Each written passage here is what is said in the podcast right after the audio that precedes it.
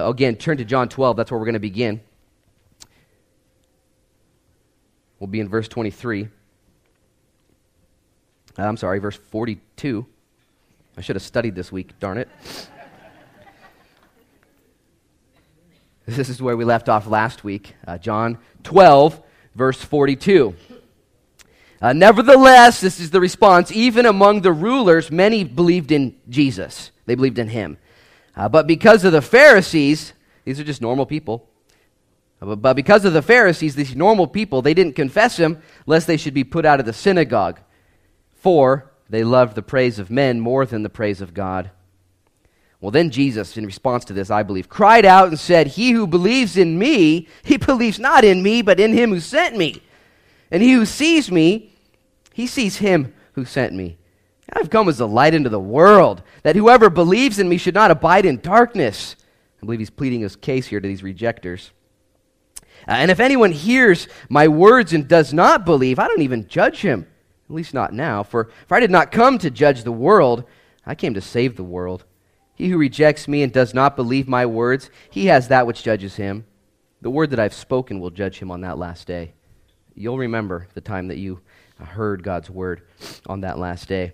He says, verse 49 For I have not spoken on my own authority, but my Father who sent me, he gave me a command that I should say and uh, what I should speak, and I know that his command is everlasting life. Therefore, whatever I speak, uh, just as the Father has told me, that I speak.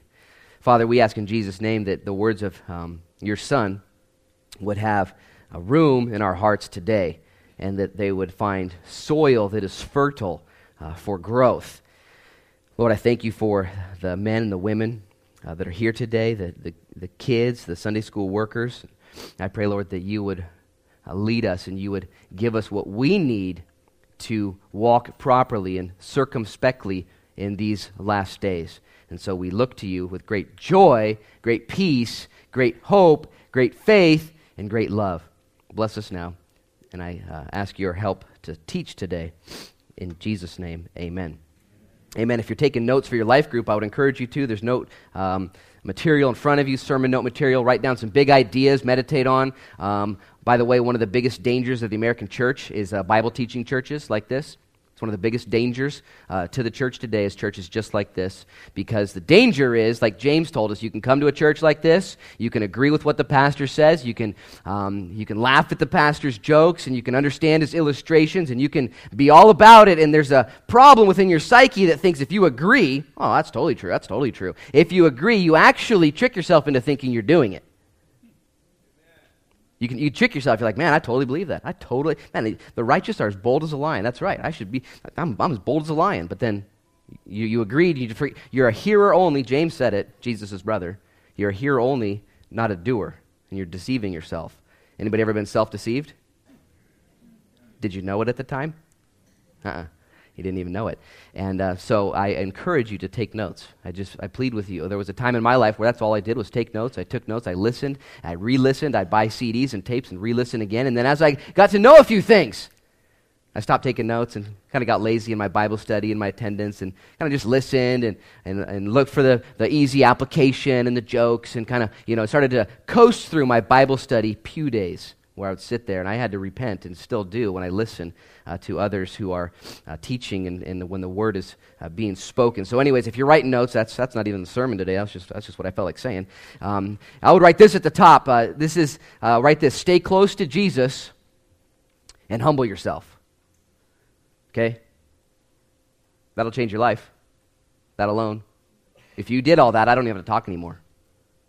If you stay close to Jesus and you humbled yourself, we would we could all go home, watch the World Cup at your house, and uh, we could just hang. I mean, I'll tell you, stay close to Jesus and humble yourself. Write that down. Now, this is Jesus' close, his final, his finale public teaching. Right here, I just read it to you. No more public teaching. Okay, no more public teaching. He'll teach from the cross a little bit as he shares the seven sayings from the cross. He'll teach a little bit while on trial, but this is his final, I'm a free man before I'm arrested, public teaching uh, to the public. Now, one would think, okay, if you're uh, teaching the public, this is your last hurrah, you've been marching for three years, doing miracles, facing opposition, facing rejection, facing critics, and this is your final time, how would you approach that if they just said, well, we kind of like everything you're doing, but we're not going to confess you because of these Pharisees. Uh, we are more interested in the praise of man than the praise of God. Uh, how would you react if you were Jesus? Really? Really? Okay, well, let me give you the, my, my best turn or burn message. Would, could Jesus come out with a turn or burn message right here? Like, man, I'm going to firebomb you. And uh, I, could, he, could he melt their faces off right now? Anybody think Jesus could melt faces? Okay, Jesus can melt faces. And, uh, and uh, you might think that he would, um, you know, spit on the ground and walk away, or you might think that he would, um, you know, picket them or say, let's open up a Facebook page against all these rejectors and let's close down those clinics. Let's bomb those organizations. Let's do that. Let's, let's push back on them. Could, could you imagine that? We can imagine it. Not, not from Jesus, though. Uh, that's not what we get. That's not his final message at all. Uh, the final message from Jesus Christ is a, um, a reminder of why he even came in the first place. So, guys, you don't believe in me? Are you for real? I'm, I'm the light of the world. Light's a good thing, last time I checked. I, I, I came to bring everlasting life. That's a good thing, last time I checked. And, and he begins to, I think, uh, lead, or end, should I say, with his final message. And I'll tell you what, his final message, pay attention, hyper spiritual, critical Christian. His, uh, his final message isn't about the world, it's about himself. It's, it's about Jesus, it's about him. It's all about him.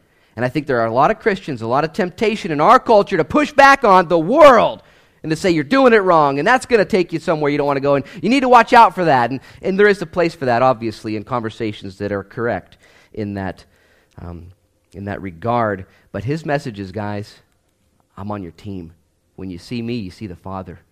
Okay? You guys are all about the Father. These are Jews. They, they, they totally love the Father. They're rejecting the Son. He's like, well, dudes, you're not, you're not even seeing it right. You see me, you see the Father. And, and I just, I want you to get this. Jesus is saying to them, and we'll segue, hopefully, if I don't keep um, talking too long. We'll get to John 13, and Jesus has what's called the final upper room discourse, which is his final message to his boys. We have the final words of Jesus. We're in the last 24 hours of his life here. I mean, this is an epic time uh, to be at church today, to be studying the Gospel of John as we get to peek into what Jesus was going through. And um, at the end of John 12, I just read it to you, his public ministry finishes. Doors are closed. And I would say this while Jesus ends that message on light and on salvation and everlasting life and all these good things, he's pleading with them. There is an ending to his pleading. Okay, the message will stop. There will be a day.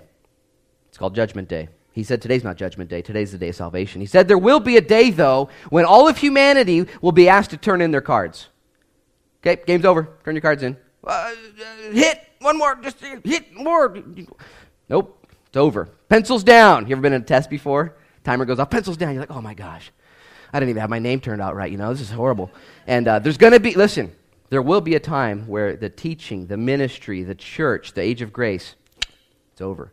And uh, we see that enacted here. And I just want you to get uh, the heart of Jesus because if you get the heart of Jesus, you're going to stay humble and uh, you're going to humble yourself and you're going to stay close to Jesus. And that is his pleading to this group of people that are rejecting him. Let's talk about rejection. Why did they do this? And um, Let's look at their response to the teaching and then the Lord's response to them. Look at verse 42. It says, Nevertheless, even among the rulers, uh, many of them believed. They did believe, uh, but because of the Pharisees, these are the religious leaders, the police, the ones in charge, uh, because of them, they didn't confess him, lest they be she, lest they should be put out of the synagogue. And again, I've mentioned this before. To be put out of the synagogue, that's the place of worship in Jerusalem. That's not necessarily like, well, I got to go find a new church. Uh, to be put out of the synagogue is a big thing. You couldn't trade with business anymore. Your family wouldn't recognize you. To be put out of the synagogue was bigger than just getting a new uh, church family and moving on. It was big time. So I do understand um, what was being asked of these people to say, I'm a Jesus follower. I now go with this Messiah. This rabbi is mine. If they were to do that, they would lose quite a bit. But listen, uh, be that as it may, look at their heart. Verse 43.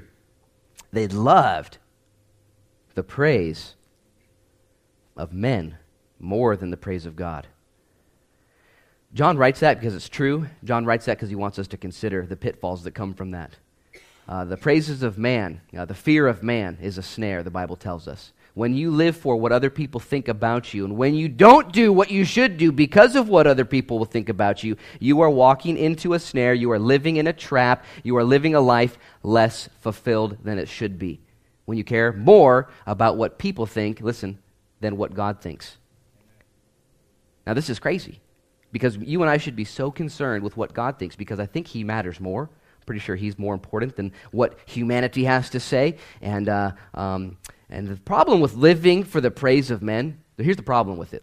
Please listen, because you're most of you agree. Yeah, totally. I shouldn't be living for the praise of man. I shouldn't be so concerned with what my neighbor thinks or what my boss thinks. I shouldn't be so concerned with what my social circle thinks. I shouldn't be so concerned with what my Facebook friends think. I shouldn't be so concerned. Um, here's the main problem. You all agree. I, I believe you agree. The main problem is that people are fickle, and they will change on you like that.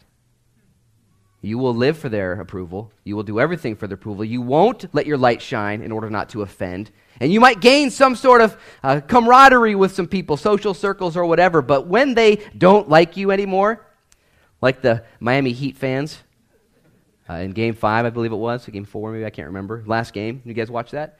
Uh, in the third quarter, they came out, the Miami Heat at home, they came out playing against the San Antonio Spurs in the NBA Finals, and they came out of their own locker room to boos from their home crowd. This is the defending NBA champions. Champ- champions. So the Miami Heat, the Miami, wherever that's at, Florida probably, Miami can say, We are the champions. And here our champions are. And within 12 minutes from the last quarter, boos. Just turn like that. And I tell you what, people are fickle. If you're looking for uh, the approval of man, it is a fleeting attempt. And I would just encourage you uh, not to do that. Uh, when it comes to Christ and, and Christianity at large, the world will reject you. I just want to let you know right now. You're not going to be popular you're going to be rejected. You're going to be thought of as differently. Here's a test. Okay, write this down. This will be a fun experiment. Uh, go to the community college sometime uh, uh, next term, uh, or the library, or maybe even your, your place of business, and go to a coworker, a friend, or a stranger and strike up a conversation. And then when it gets time, tell them this. Say, I've been studying the teachings of Buddha. And uh, then quote to them a few uh, really cool quotes of Buddha. There are some cool quotes out there. And so quote them to them and see how they react in the world, whether a stranger or a coworker. And they're going to be like, wow, that's right I respect you. You're very intellectual, and it's pretty amazing that you would do that. And uh, tell me more, and all the rest. And then uh, a couple weeks later, come back and say, you know what? As I've been reading, I'm actually I, I don't I, th- I, think he's crazy, and I don't I don't really follow Buddha anymore. But I have been studying the words of Jesus, and it's crazy too. Let me just tell you what Jesus has to say, and then drop a few verses on them and see the reaction. Okay, it will be striking indifference. Uh, the way that they accept you for your worldly uh, worldview, or the difference if you have a biblical worldview. And can I just encourage you all, have a biblical worldview, listen, that is biblical. Okay, you got to have a biblical worldview that is biblical, and it's not just about Jesus necessarily. Um, it's in regards to all the controversial issues that the Bible teaches on. Okay, uh, are you ready to uh, say what the Bible says about premarital sex? Okay, are you ready to speak uh, to people and to stand on what it uh, says about abortion, what it says about entertainment, what it says about same sex marriage, uh, what it says about absolute truth? What does the Bible say about who Jesus is? And is he the only way? And is he God? And is there even a God? What about evolution and creation? Are you ready to stand and just, you don't have to be obnoxious, you don't have to be belligerent, you don't have to be rude, but I do encourage you to have a stance that is biblical. Just stand there. What does the Bible say in Ephesians 6? After putting all your armor on, having done all, stand. Well, can't we go cut everyone up with our swords? Nope. Nope. Nope. Just stand take a stance for something. If you don't stand for something, you'll fall for everything. It's just the bottom line. I took a stand in college one time, and I remember I was uh, in trouble. That's what, that was my catalyst at the time. Great way to take a stand for something is when your, your life is failing. And I had this fake ID, and I remember I was in trouble, and I just uh, gotten arrested and, and uh, let go at the very same time. And so I went back to my dorm, and I was uh, there with my 20 or so friends, and they were consoling me, saying, "Man, it's so such a bummer you got arrested, bro." And I was like, you know, I kind of see it differently. This is what I needed. And they're like, "What are you talking about?" I was like, well. I don't really want to be this guy anymore. And I took my other fake ID that the cop didn't find. I'm that guy. I'm your pastor. Pray for me. And, uh, and I pulled out that fake ID and I burned it right in front of my friends. It was pretty hard to come by fake IDs. and I remember it was worth a lot of money, and I just burned it right in front of them. And one guy in particular, his name was Jeb, watched me. He's like, that's, uh, he went and got his fake ID and burned it too. I didn't even know he was a Christian. I didn't know what he was struggling with, but he saw me take a stand to move in the right direction, and he was encouraged. And the catalyst keeps going, and you got to take a stand. I would just encourage you have a biblical worldview um, because you never know when you're going to be asked uh, to to use it. Okay, right now you got to make some decisions. What do you believe about stuff? What do you believe? It won't be fun all the time. It may be unpopular, and um, you never know what's going to happen. As a matter of fact, Thursday I got a knock at our door. I get a lot of action at my house sometimes and uh, knock it at the door. And, and Noah ran to the door, my six year old, and he opens the door, and it's three Mormon, Mormonary, that's a cool word, uh, Mormon missionaries. And uh, these three Mormon guys are there. And so I was like, okay, we're, we're going, we're doing this. And um, so I walked uh, over to them and I said, Let's, I said, what are your names? I walked outside. I was like, what are your names? And uh, this, one guy had a little spice to his uh, response. He said, uh, uh, Elder Wilkins, it's right on my name badge. And I said, No, no, first name. Tell me your first name right now. And he told me his first name was Zach, Austin, and Bryce. And I said, Okay, let's pray. I said, Can I pray for you guys right now? I'm just going to pray. And I went into prayer and I prayed that God would open their eyes to the blindness that they have been walking in and the lies that they have believed. And, uh, and I, I, prayed this prayer. Don't, you don't need to clap. And I, and I, just prayed and I prayed for them. I was like, okay, we start with prayer. Now let's talk. And we got to talking about uh, what they believe. And, and I got to talking about what the Bible says. And I'll, tell, I'll be honest, it's, it's, you clap and it sounds fun. It was uncomfortable. It was uncomfortable. You know, I could have just said, "Hey guys, I don't have time. I don't want to be bold right now. I don't want to be I don't want to be confrontational in any way. I just kind of want to let my light hide." And I've done that too. I've done that too. But I, I can't say I was ready, but apparently it, it, it was ready and, and they were ready. I'll tell you more about their story in a minute. But I just encourage you guys, if you live for the, we're talking about the praises of man. If you're living for the praises of man, if that's what identifies you, if that's what's, um, what if that's why you do what you do, or why you abstain from doing what you should do. Okay, thumbs down. You're doing it wrong. Me too. And, G- and, John identifies that these guys, they loved, they heard Jesus, they saw him, they loved him. How many of you guys, don't raise your hand, hear what Jesus says, you see what Jesus does, and you love him? Don't, yeah, for sure. Are you confessing him? Okay, I'm not talking about, you know, picketing and protesting and starting Facebook pages and being crazy, but do you have a biblical worldview that you're confident in that the world rejects? That's crazy. I mean, how many of you are like going after wanting, wanting to be rejected by the world? Just think about it. I mean, if you're trying to do it any other way, if you're trying to dance around these subjects and trying to, you know, uh, sit on the fence and you're trying to coexist, you're reading the, the wrong book. Totally reading the wrong book. And uh, these guys, they missed out on what I believe God had for them. Here's a couple things that'll happen, by the way. These are ramifications. If you love the praise of men, write these down. Um, more than God, you'll no doubt waffle on tough issues. You'll just you waffle. You'll waffle. You won't know the right answer. Um, you're not going to be a bold witness. You're not going to. You won't. You won't risk being rejected, and uh, you're not going to forgive and forget.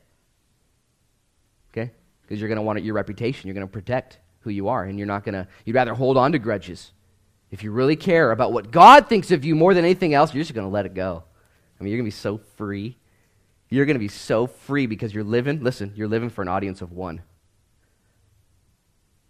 If you live for an audience of one, I mean, you, you, you win. Driving through town, going to the grocery store, loving your spouse, raising your kids, paying your bills. Live for an audience of one. If you live for an audience of one, if you live for Jesus, I, you'll, the Bible says that when a man's ways please the Lord, even his enemies are at peace with him. If you're living for Jesus, you, you're going to be set uh, up in a good way. And um, if you love the praise of men, uh, you will uh, seek your own glory.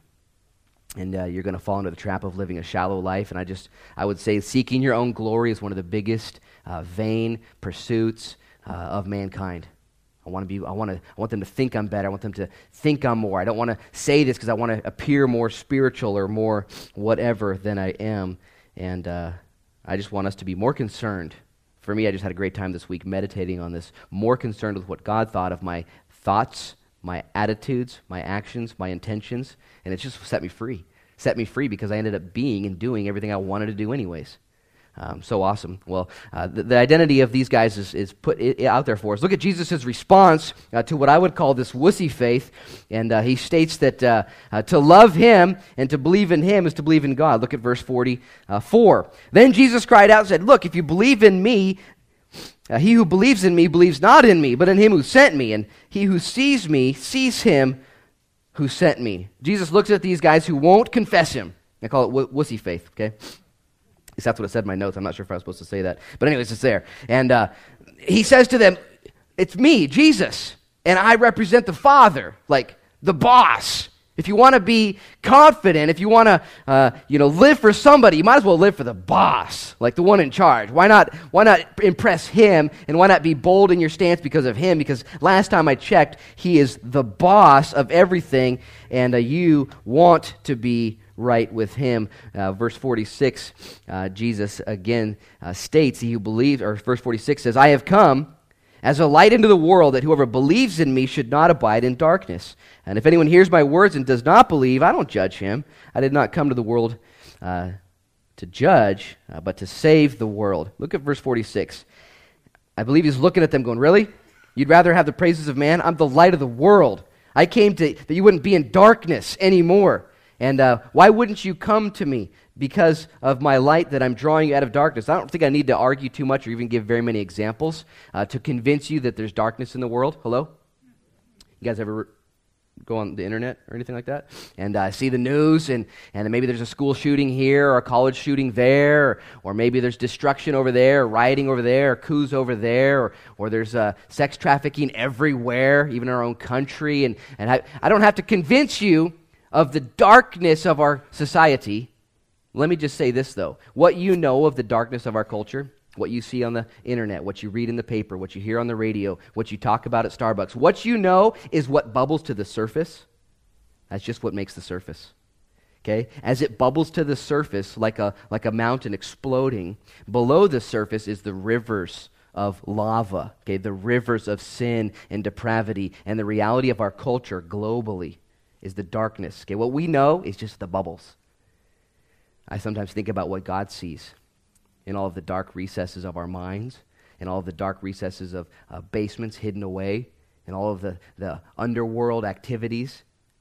And Jesus is like, hey, you'd, you'd rather, okay, so you're not going to go with me. I'm the light of the world, and if you go with me, you're going to be rescued from darkness.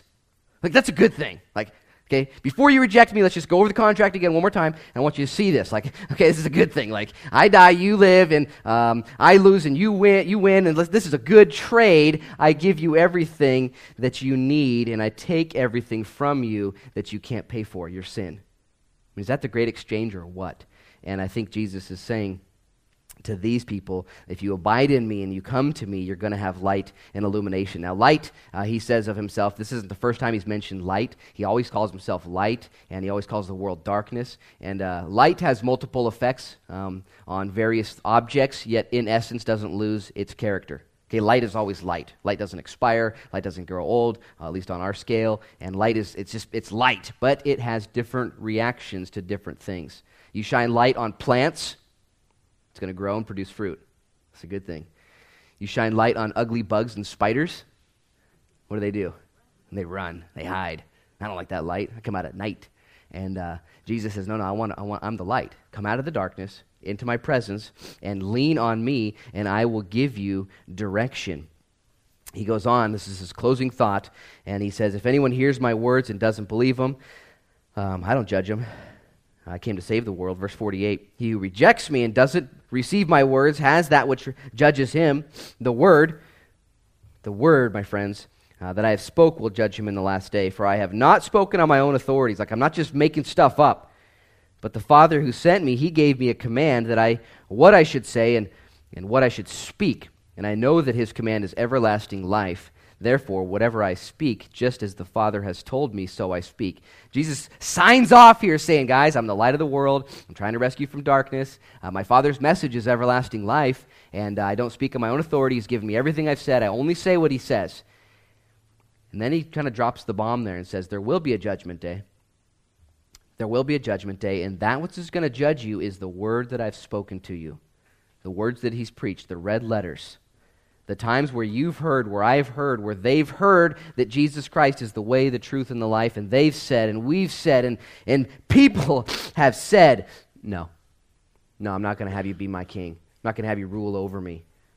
I'd, ra- I'd rather just, just leave me alone. I've got my thing kind of figured out, my public opinion. I don't want you to mess with it. That word that he has spoken will be uh, what judges people. And uh, when those Mormon guys came to my house, uh, we were con- conversing and, and, it was going good.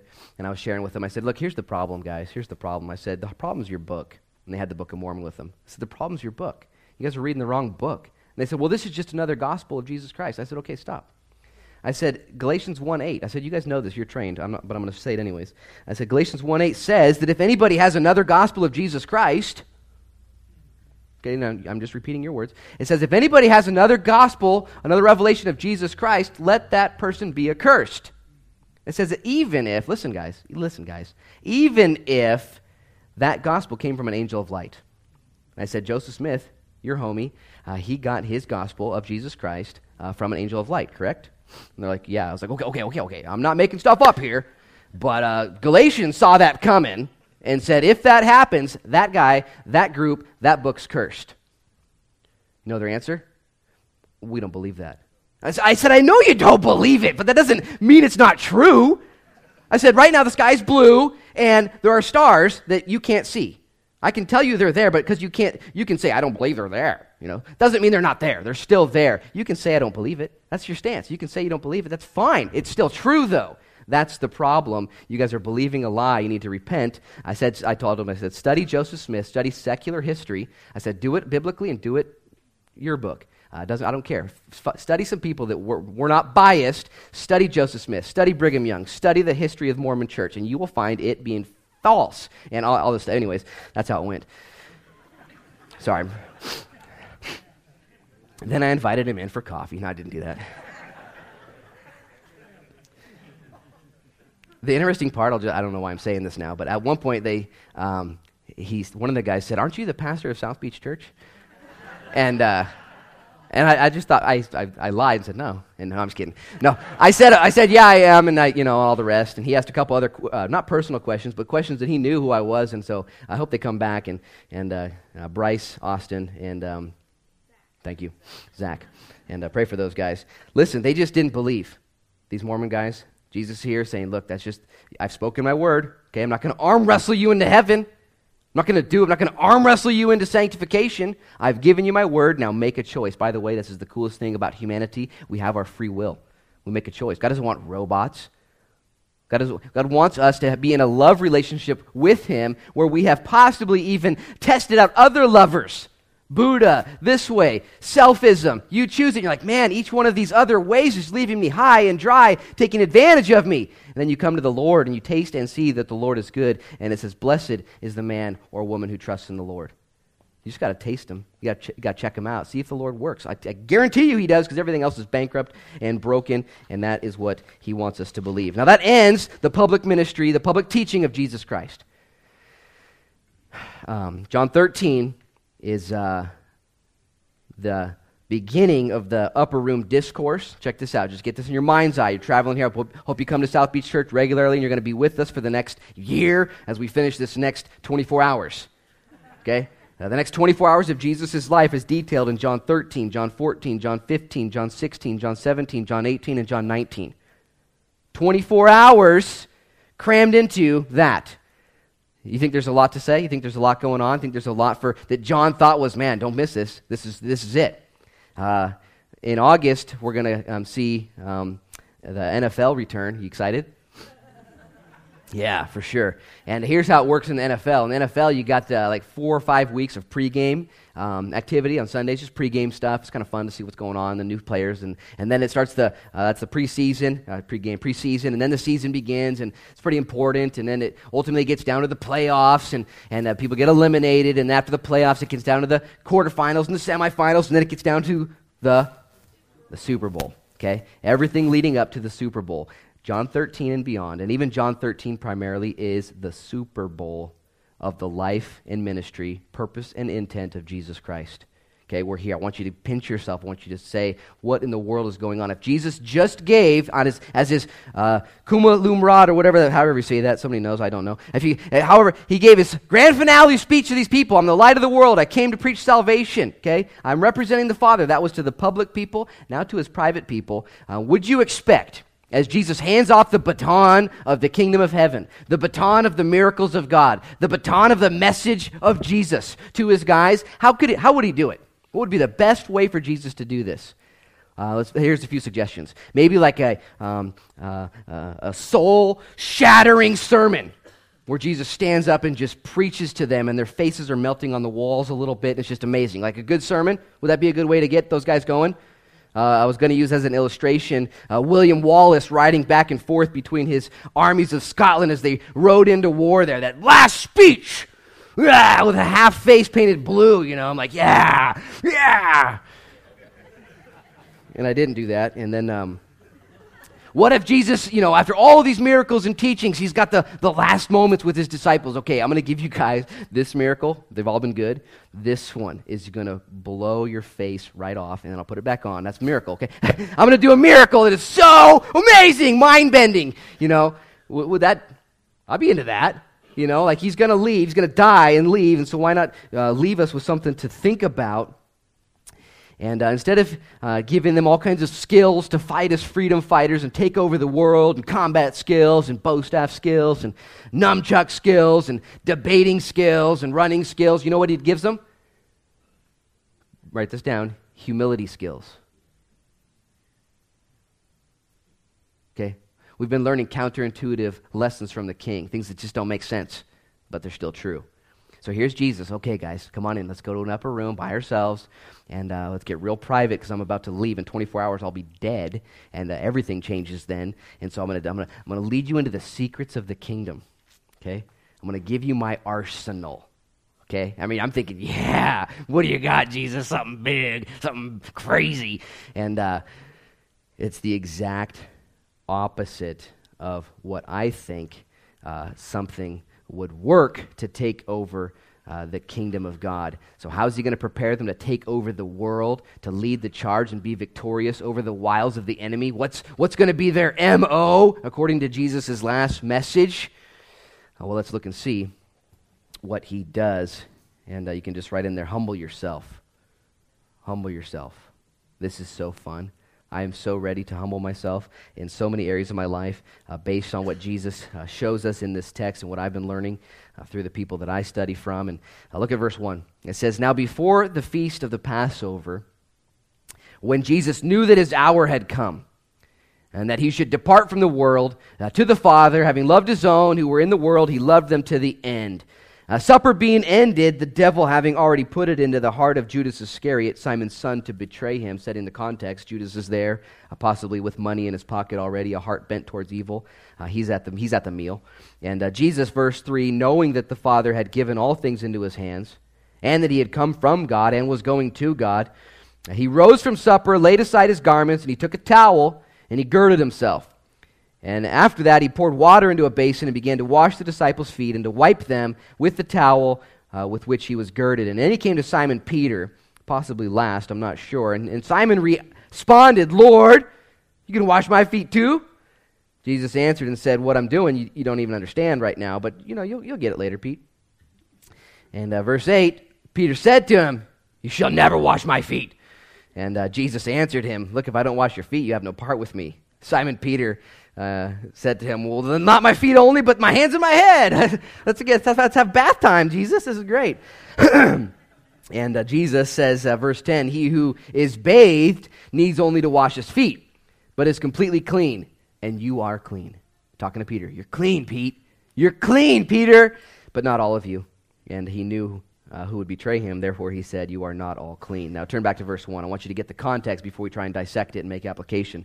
This is Jesus' final skills he's going to implement to the disciples. Here's what I want you guys to get. Okay, not hermeneutics, not homiletics, not apologetics, not ecclesiology, not eschatology, not all this cool stuff.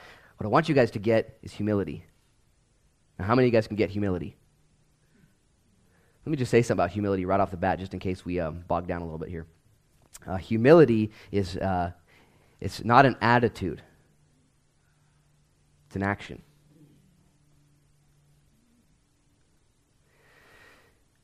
Humility is not an attitude. As a matter of fact, if you have the attitude, listen, this, is, this will blow your mind, might even destroy your whole case for yourself. If you have the attitude of humility, but no action of humility, it's false humility. If you are the most humble person you know, and you have humble, and your attitude is just so humble, but there's no action of humility, you're not humble at all. It's false humility. It would be kind of like saying, uh, using the word humility and using the word exercise as an attitude. Do you exercise? Oh, I have the attitude of exercise for sure. I, in my, my attitude, my disposition is for exercise. I, I am the best, I am an exerciser in heart. I mean, I really am an exerciser. And does that make sense? Get it? What, if, what about help? What if I'm a helper? Is a helper, I'm a helping person. Is that an attitude or an action? I can watch you unload a truckload of firewood and say, man, I just feel so helpful right now. Um, I'm, I'm, help, I'm a helping helper, helping something. I'm helping you, helping me. No, there's no, you can't say that, okay? The Bible says to humble yourself, and it is not an attitude as much as, I'll add that, I'll at least give it that much, as much as it is an action. And so if you're not humbling yourself in your actions, you're probably not humble at all. Okay, that gets that gets interesting real fast. Okay, Father's Day, Mother's Day, whatever day it is, think about that uh, as you serve the people around you today. Are you humbling yourself to them? Are you serving them? Gets exciting. I mean, I just was so floored at uh, this study time for me personally as I considered what it might mean for me to humble myself with my circles and how much humility is lacking within my leadership and within my example and within in my attitude. Oh yeah i'm humble. Okay well we just talked about that. That doesn't work. And uh, so let's just uh, get into this as we study it out. I wanted you to get the big picture. We might not be able to make it through all of what I want to today. And uh, so it says, Now before the feast of the Passover, when Jesus knew that his hour had come and that he should depart from the world to his Father, we've seen that verbiage before. His hour had come. His hour had come. Throughout the Gospel of John, he keeps saying, My hour hasn't come yet. It's not my time. My hour's not come yet. My hour's, I'm, it's not time yet. Now all of a sudden there's a shift in verbiage. It's time. God's timetable will not be thwarted. God's timetable will not be stopped. Okay? When God's servant is in the will of God, he is immortal until he is done. You can't be stopped. Jesus is at that stopping point now. He says, okay, the hour's here. And uh, now I'm here to do what I've come to do. And you need to understand that too. From the beginning of creation was the plan of redemption. That was how it all started. God and the Father, God the Son, and God the Holy Spirit co opted together and said, let's create and let's redeem and let's have a family. And that's the story in a grand meta narrative skill uh, set, I should say. Look at verse 13. Again, and I like how John says that his hour had come and that, his, uh, that he should depart from this world to the Father, having loved his own, he loved them to the end. What does it mean to depart uh, to heaven? Look at that. He should depart from this world to the Father. Is John skipping a few parts here? His hour had come that he would depart. Does depart sound kind of nice? Like you go to an airport and you keep checking your ticket to see what time your departure is. What time's your departure? What time's your departure? What time's your departure? And uh, you look at that and you're like, okay, my departure is at 4:37. Okay, boarding time's at you know 4:17, and uh, right before that, I'm to get betrayed. And uh, before that, I'm to get denied. And before that, I'm to get beaten openly. And then I'm to get beaten privately. And then I'm to get tried openly, and I'm going to get tried privately. And then I'm going to get crucified, by the way, before my departure. And uh, I'm going to die, and I'll be buried in the tomb, and, and I'm going to go to the center of the earth and preach to the spirits there, it says in Peter, and preach the message of victory uh, to those who've been waiting in Abraham's bosom. And then I'm going to uh, take sin and, and lock it up, and take death and lock it up, and I'm going to be raised from the dead before my departure. And then I'm going to live for 40 days on earth uh, uh, rehearsing this miracle, and then, then I'm going to depart. I just like this verse because it just it's so quick. Oh, his hour had come, he's going to depart, and there's so much more going on. This is the Super Bowl. Yet Jesus stays focused. Would your hands be sweating at this point if you're Jesus? When you're like, okay, my, when's your departure time? Oh, less than 24 hours, and there's a few stops in between. Um, and uh, yeah, it might get, might get rough. And uh, so, what does Jesus do? Look at the end of verse 13. having loved his own who were in the world, he loved them to the end. Uh, the actual Greek says he loved them to the uttermost.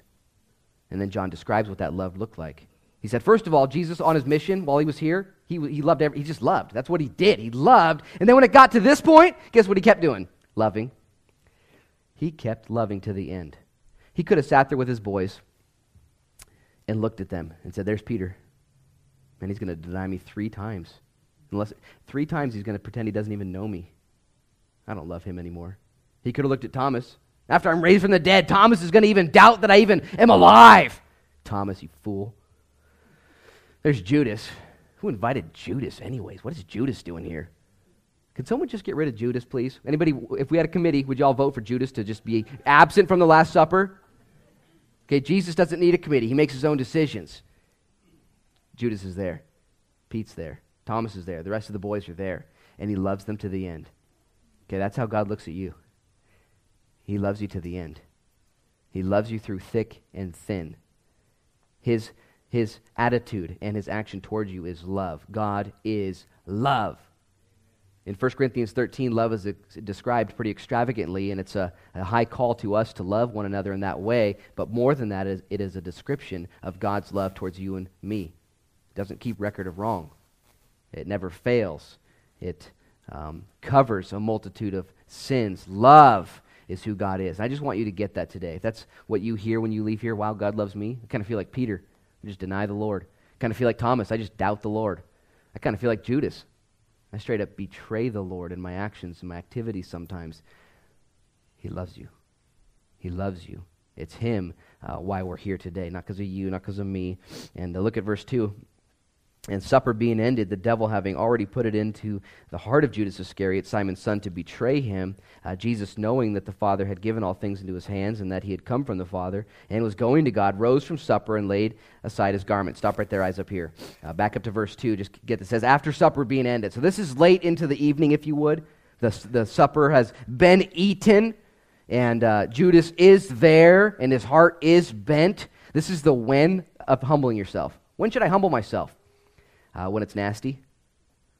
Okay, uh, how many of you guys seen uh, Leonardo DiCaprio or Da Vinci? Not DiCaprio uh, Da Vinci's The Last Supper painting. You know, Jesus is sitting in the middle, and he's got you know six guys on either side, and they're all looking down at him. That's the wrong picture. That's a false picture. Okay, they they're laying on the ground around a table, a spherical table, and they're laying with their heads and shoulders towards it, with pillows everywhere, and their feet all sticking out. Okay, that's how there was no sitting down in that day, and so they're laying there. And when they got to this Last Supper, there were no servants available at the time. We know from the text to wash their feet. This was a custom in that day of foot washing, not just ceremonially, like hey, let's let's do a foot washing, but dude, for real, you stepped in something gnarly. Okay? The streets in that day were uh, not paved. They were muddy and dirty and dusty. And the streets in that day were not driven by cars. They were driven by cows. Okay? And uh, cows leave cow pies, and, and donkeys leave uh, donkey pies, and, and camels leave camel pies. And, and uh, all that stuff would be in between your toes, on the soles of your feet, in your sandals. Nasty, gnarly. Can I, you, you get it? Am I done? Okay. You got that. I got some pictures. No, just kidding. And uh, supper's done. These guys have their shoes on or off, I'm not sure, but they haven't been cleansed. Can you imagine what the room would smell like at this point? Okay, the, the food smells, and uh, Judas probably smelled a little bit. I'm just kidding. But, uh, you know, the feet, it's at this point Jesus is looking at his boys. He's like, okay, nunchuck skills time. You guys get ready to take over the world? I'm going to teach you what I know. So he gets up at that point, having loved them to the end, and uh, join me again in verse 3. Jesus, knowing that the Father had given all things into his hands and that he was going, uh, that he had come from God and was going to God, rose from supper and laid aside his garments, took a towel, and he girded himself. Look at verse 4 and 5 and look at the verbs. Okay, verbs are action words. And uh, so this is what he's doing. He rose from supper, he laid aside his garments, he took a towel, he girded himself, he poured the water. He washed the disciples' feet. He wiped them with the towel with which he was girded. See, humility is an action. It is something you do for people. It is something, not just something you feel, not something you wish upon them, not something you have a strong hope for in their life. It is something you get off your blessed assurance and you move in action uh, toward the betterment of somebody else, even, even to the sacrifice of your comfort and yourself. Now, would it make sense? Would it make sense to you if Jesus were to say, hey, you know what? We kind of missed a point here. We all got stinky feet. Hey, Judas, figure it out. You know, Judas, do something. Get a bucket, man. Figure this out. And he probably would have, okay? Probably would have. But Jesus is saying, no, no, this is my last time. I need you guys to understand if you're going to take over the world right, you need to do it in humility. And if you don't understand that that's an action, not just an attitude, uh, you're going to miss it. So let me just demonstrate for you as he girds himself in the servant's robe. I think the imagery here is so important. Couldn't Jesus just left his robe on? Couldn't he have got couldn't he have just got a little bit of help? He says, "No, no. I need you to understand and to see it that those who are believers are servants of all." Those who are the greatest are the slaves of all, is what he had taught. They're not the highest, the mightiest. By the way, other gospel writers tell us that during this conversation at the mealtime, there was an argument that broke out.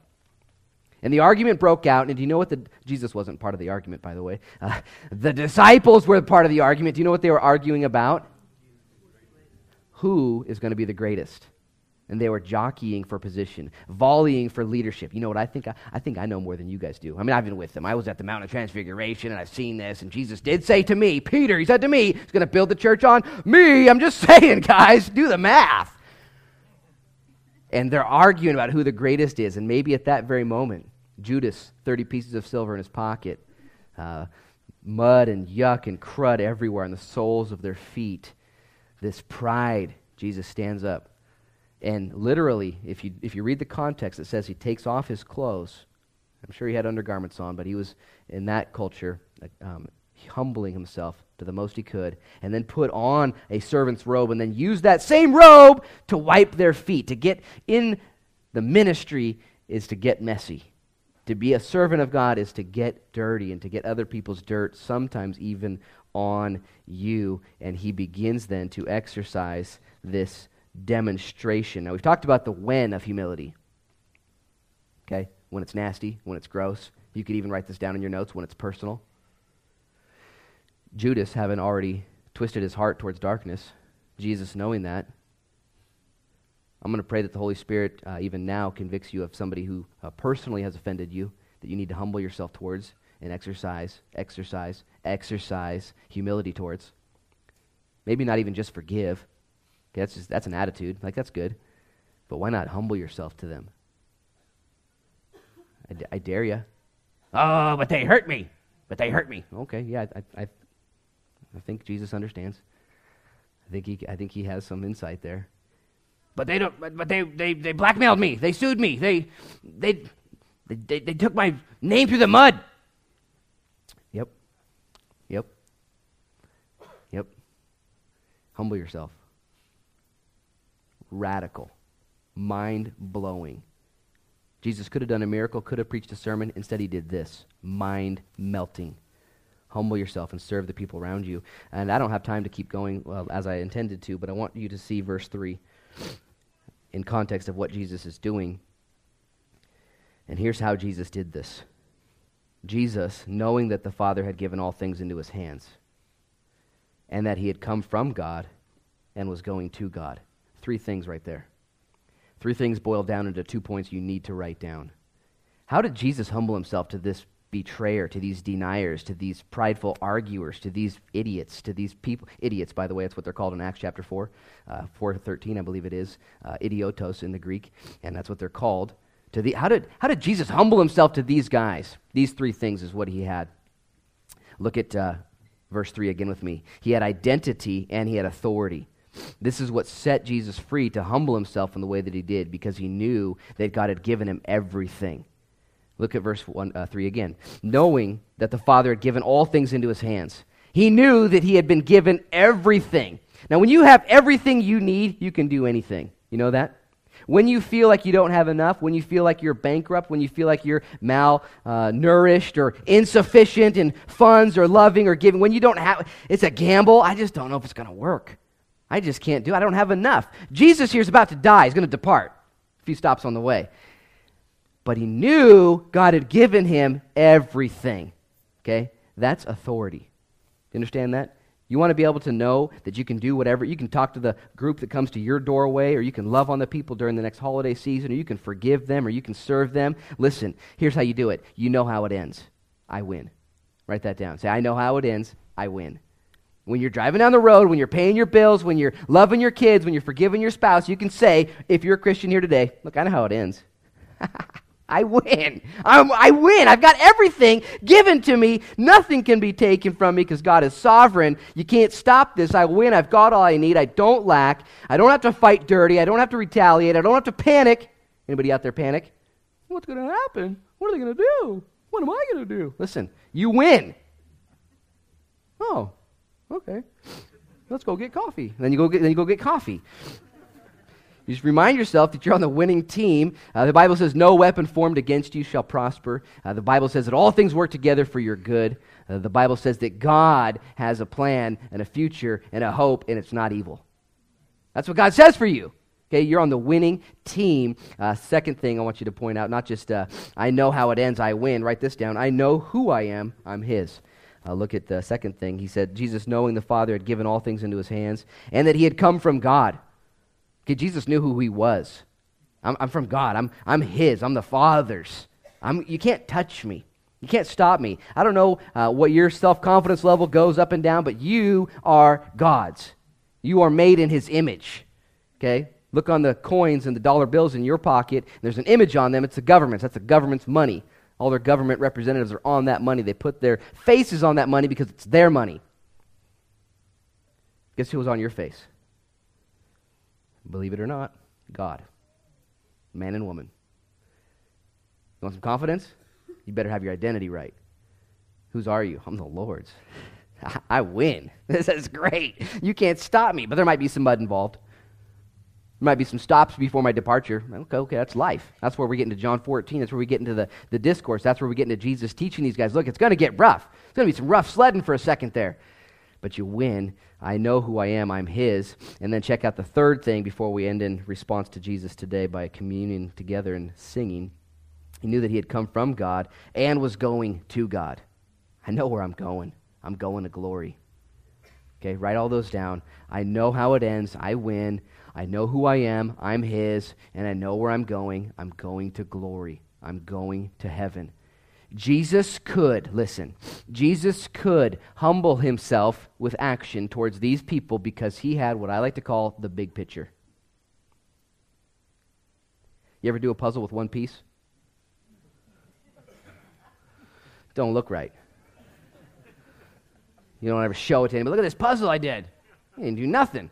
It's not the big picture, it's just a piece. You ever do a puzzle and miss a piece? Man, Listen, all the pieces count.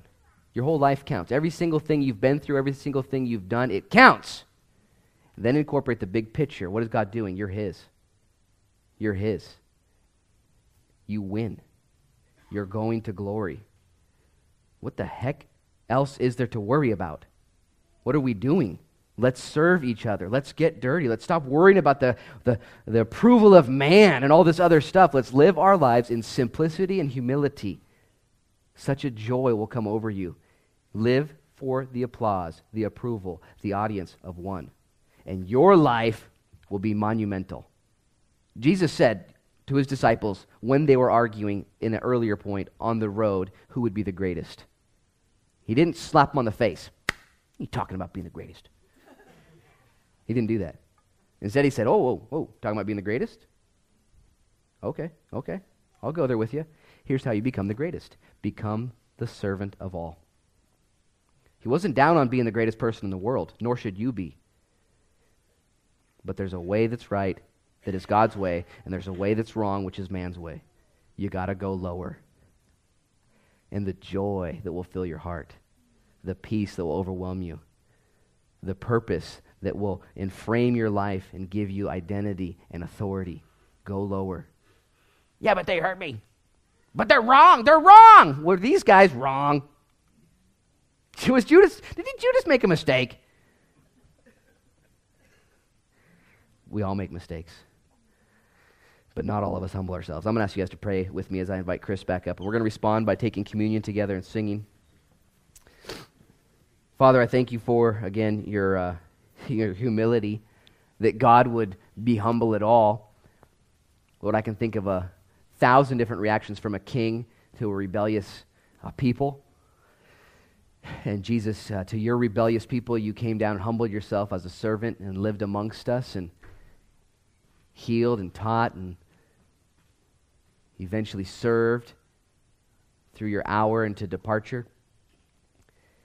It's just, it's absolutely mind melting. And so we thank you, Lord, for your humility. And we ask that we would be more like Jesus. That's our only prayer. We just want to be more like you. Lord, we thank you for the authority you've given to us that all things are given to us and nothing can stop us. Thank you for allowing us to be on your team. Thank you for the identity that is in God, knowing that we're created in your image. And thank you for the hope of the glory to come. We know where we're going. There is no reason to hold on to bitterness, no reason to hold on to hatred, no reason to hold on to the grudge, no heavenly reason at all. Only human reasons. Only that human fear, wanting to please ourselves or please the people around us or do what's right. Lord, help us to believe and to confess that we believe and to exercise our belief in the way we live, forgive, humbly serve. You have given it to us all authority and identity.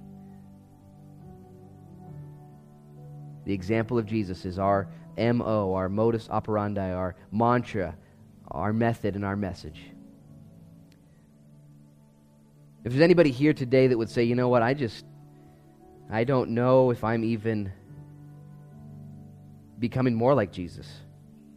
I just don't, I don't know if I am. I want to be more like Jesus today, and and maybe I am becoming more like Jesus, and I celebrate that. But I just I, I agree. I agree with the the word, and I want to be a doer now.